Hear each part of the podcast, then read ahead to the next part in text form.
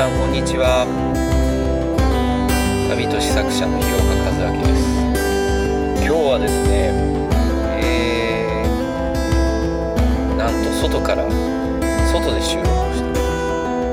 す、えー、ここはですね相模原市の南区なんですかね。勝坂遺跡駐車場から収録しております。なんでこんなとこに来たかと申しますとですね実はですね、えー、今日が私のお世話になってる社長さんのですね、まあ、恩師の、まあ、明治氏なんですね。それで今日はお墓参りに来たんですけれどもその帰りにこちらの遺跡の方にですねちょっと寄り道をしてここでですね収録をしてみようと、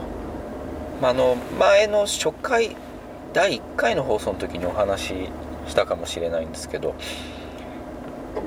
えー、今日お墓参りに行った社長さんがですね私にとっては、えー、社会に出るきっかけを作ってくれた、まあ、私があのフリーターみたいなまあね何をやっていいか分かんないようなまあ中途半端な人生を送ってたのをまあ諌めてくれた方ですね、えー、導いてくれた方なんですけれども。まあその社長がですねまあ亡くなってちょうど今年で7年。7ごめんなさい6年ですね。なるんですね。いや早いもんですね。まあ本当にあっけなかったんですけどもあのうちの父の前立腺がんが見つかりましてその報告に行ったらですね最近俺も今日調子悪くてこれから病院行ってくるんだよって言って病院に行ったんですよね。それからね多分2週間ぐらいして余命3ヶ月だったって言われた時はね本当にショックでした。まあ僕以上にね多分社長がショックだったんだと思うんですけど社長はじゃあ何をやったかっていうと今ある会社をどうやってきちんと生産するかっていうもうそこに集中してましたね。やっぱ自分で会社を作った以上はやっぱきちんと自分が死ぬ前に会社もきちんときれいに整理したいっていう思いがあったんでしょうね。まあ初めての経験だって笑ってましたけど。まあそれで今2人の社員が名前を引き継いでですね、えー、事業をしてます、うん、僕はそこにですねそうですね5年ぐらいお世話になったんですね。それでまあ、背中をね社長に押していただいて新しい会社、まあ、今の出版の一番最初のきっかけ作ってくださったんですけれども今でもですね社長の声があのなんかねこう可愛らしい喋り方するんですよね。でそういう社長の笑顔とそういう喋り方をちょっと思い出しますね。で社長の僕が実は一番最初に編集をやって作った本っていうのが実は社長のですね本なんですね。その本があの失敗から学ぶ雇用主の条件っていうまあそういう本なんですけれども、まあ、社長のこれまでのねビジネス上の失敗談を本にしたいと、えー、打診を受けましてずっと僕がまあ、企画書を一緒に練り上げて原稿をいただいて作業してました。で初めて仕事もらった時はまだ全く病気の兆候なんかなかったんですね。元気だったんですけれども急にまあ余命3ヶ月ってなってちょうど本が佳境だったんですね。でも実は残念なことに本は社長が元気なうちに間に合いませんでした。そうですね。社長が亡くなってからちょうど1ヶ月ぐらい経ってからですかね。本になりました。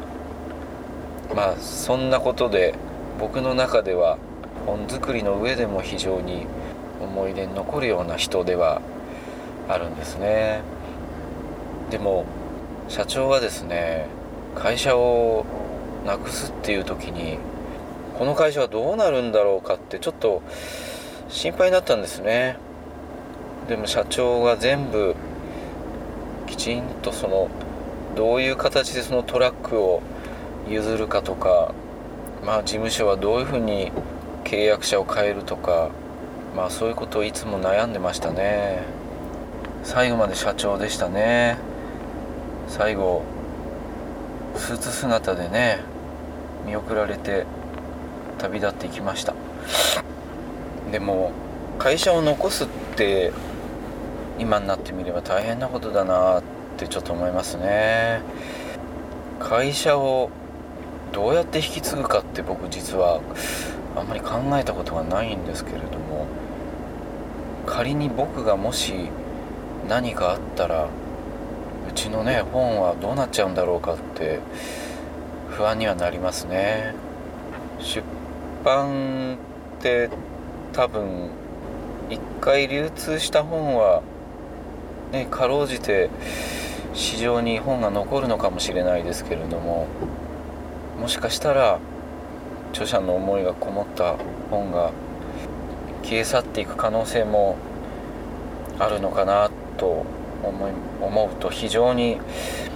責任重大ですね。潰さないようにしていかなきゃいけないかなと思います。名前でちょっと最近気になることがあったんですけどもこの間あの池袋から電車に乗ったんですね。池袋の隣がの雑司ヶ谷っていう駅なんですね副都心線の。で乗り換えの案内が流れたんですけども東京桜トラム線はお乗り換えですって言うんですね。え？東京桜トラム線って何？と思って調べたらですねなんと都電荒川線が名前が変わってんですねいつしか。いやちょっとツイッターにもね僕思わずすぐ書き込んじゃったんですけどね。なんで路線名変える必要があったんですかね。東京桜トラムって皆さんなんかイメージできますか？まあ東京ですよね。あと桜。まあ桜が咲いてるんだろうって。イメージできますけれどもあとトラム。ね日本語ではちょっと日本人には馴染みのない言葉ですよね。いや私ねちょっとこれはね正直残念というかね憤ってますね。多分このネーミングを考えた人っていうのは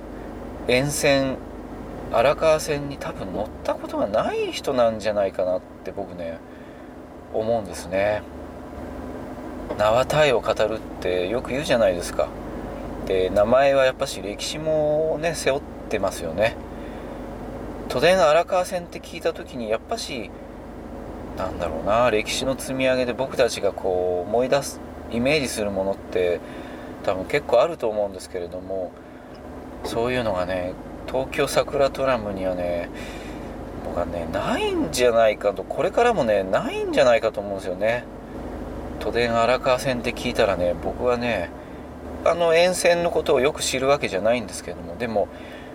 すぐそばには荒川線の荒川のゆったりした流れが横たわってるんだろうなってそうするとその街並みっていうのはなんとなくのどかな、ね、風光明媚なとこなのかな住宅地なのかなとかってイメージするじゃないですか。で都電ですよ。まあ都電ね知らない人も多いかもしれないんですけどまあ昔の路面電車で唯一専用の軌道が多かったところだけ荒川線として残ってるわけなんですけれどもまあ下町ですよね。もういかにも下町っていうイメージをその名前から感じることができるじゃないですか。でも東京桜トラムって何をイメージするためにつけたんですかね。もう少し名前もやっぱりその街並みとかどういう環境なのかっていうのがイメージできるようなやっぱし歴史を持った過去の名前をやっぱりリスペクトしたものでないと僕はねつける意味が全くないと思ってるんですよね。皆さんどう思われますでしょうか。でもよくよく考えてみると結構そういうネーミングの変更って多いのかもしれないですね。東武スカイツリー線っていうのもまあ正直いい名前じゃないですね。東武伊勢崎線。ねああこれ伊勢崎の方に行くんだってなんかこう僕たちが知らない伊勢崎って群馬ですよね。この電車に乗れば群馬まで行けるんだっていう旅情っていうかイメージが湧くじゃないですか。スカイツリーラインって言われてもね。うーん観光客にはこれ乗ったらスカイツリーに行けるんだっていうまあそういう分かりやすさはあるのかもしれないですけども。まあ安易ですよね。数年前に広島で大雨であの大きい被害がまあの土砂災害でたくさん亡くなった方がいらっしゃいますけども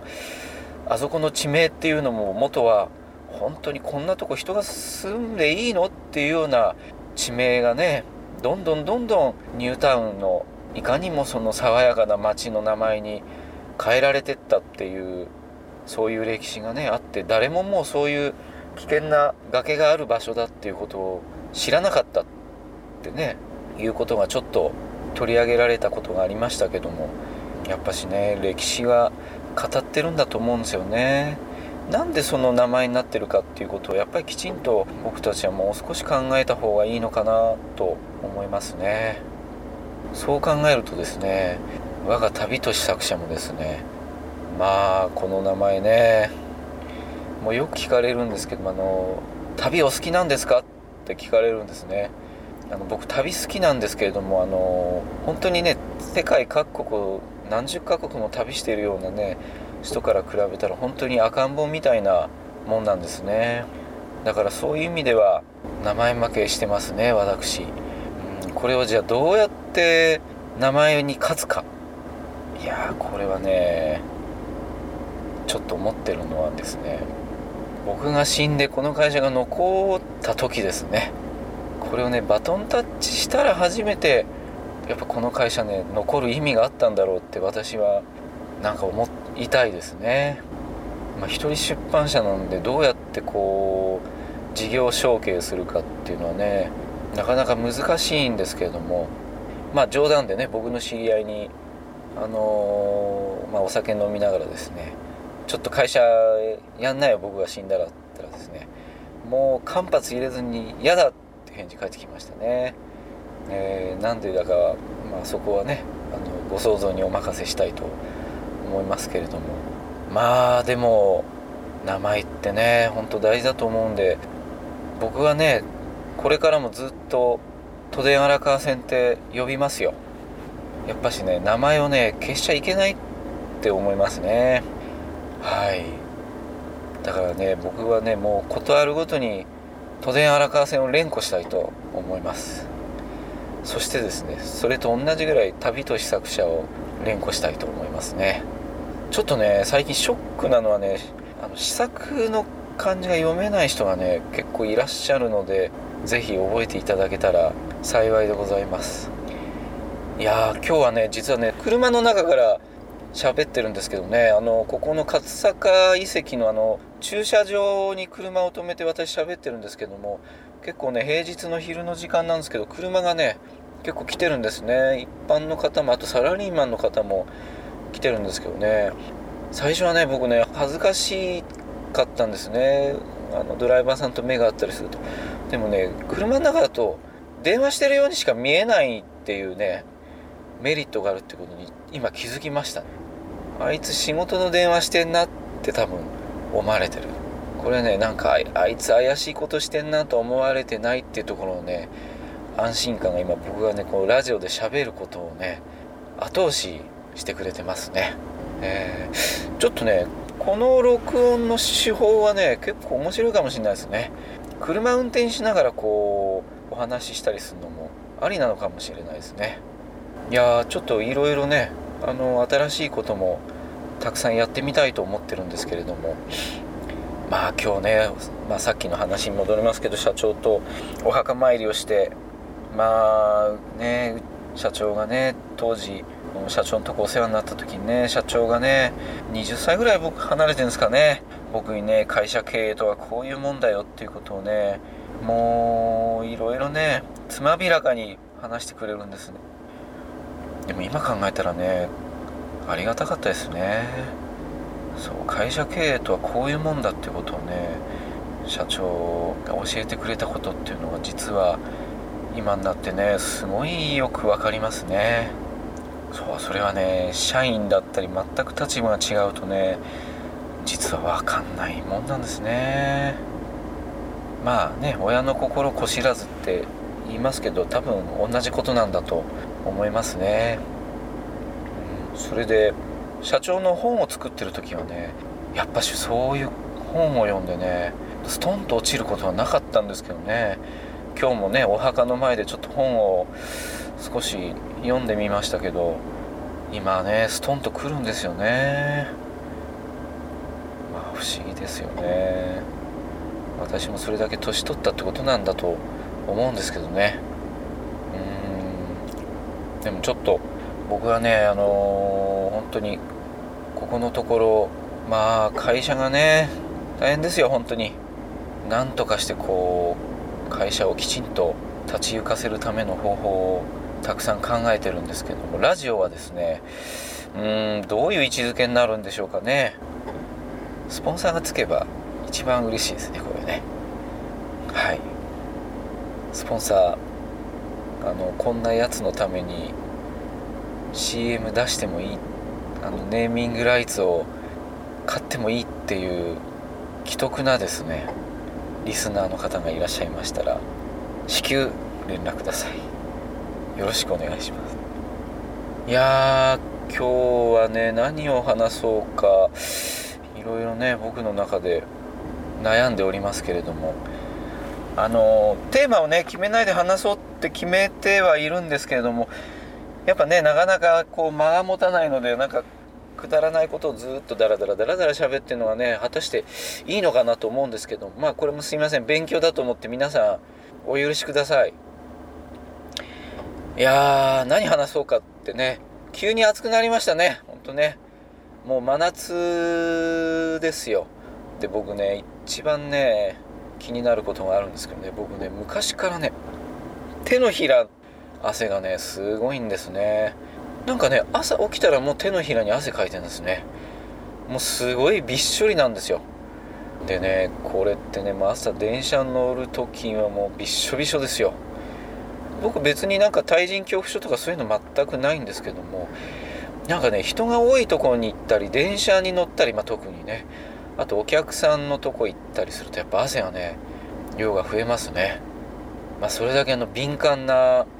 あの繊細な心の持ち主なのかもしれませんけどもすごいんですね。これってね出版の人間にとってはねもう致命的なんですね実は。だって本って紙じゃないですか。もうあの構成紙構成してるとですね紙がね汗でね反ってカールしてきちゃうんですね。もうねだからね恥ずかしかったですね。今はねしょうがないってちょっと開き直ろうかと思ってるんですけどなかなかね何でもないところでね僕手に汗すごいんですよって言えないじゃないですか。だから今日ラジオでちょっと今ねあえて言ってみました。でね手もすごいんですけどね足もねこれがすごいんですよ。しかもね副交感神経っていうんですか？あのー、右手がすごいんですけどね足はね左足なんですよ。でね左手と右足は大したことないんですね。これってやっぱねクロスしてんですね。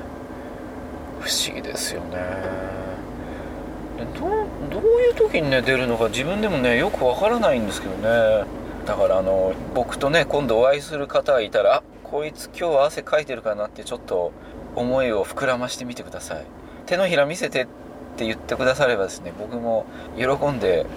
のお見せしたいと思いますのであのついでに握手してほしいって言っていただければですね喜んであの汗びっしょりの手でですね握手を開始したいと思っておりますので皆さんチャレンジ精神旺盛な方はですねあのぜひ私と握手したい旨ですね連絡いただければと思います。いやーでもね本当に今日は暑いですね。今日はねタイムズ借りてるんですね。カーシェアリングですね。使ってんですけどね。いやーほんとね最新のね車がね15分単位でね乗れるってねいい時代になりましたよね。こうやってね今あのなんかスポンサーになってくんないかとか勝手に思ったりしてるんですけどね。是非お待ち申し上げております。前回1時間半喋ったんですけども皆さんからですね1時間半はねちょっと飽きるっって言われてしまいましてね。まあ僕の力量のなさもあるんですけどね。あの非常にね僕もごもっともだと思っておりまして自分自身がね飽きてんですね。なのであのいろいろ工夫しながらですね時間なんかも試行錯誤して皆さんに楽しく聞いてもらえるボリュームでお伝えしたいと思っております、まあ、今日はですねちょっとこの辺ですいません拙い話で終わってしまうんですけどですねこれからちょっとあのランチビールを飲みたいと思っておりますのであのすいません早々に終わりにしたいと思います、えー、それではまたあの次の号で、えー、次は4回目の放送ですね。はいまたあのいつになるか分かりませんけれどもお話ししたいと思います。それでは皆さんまた次回聞いてください。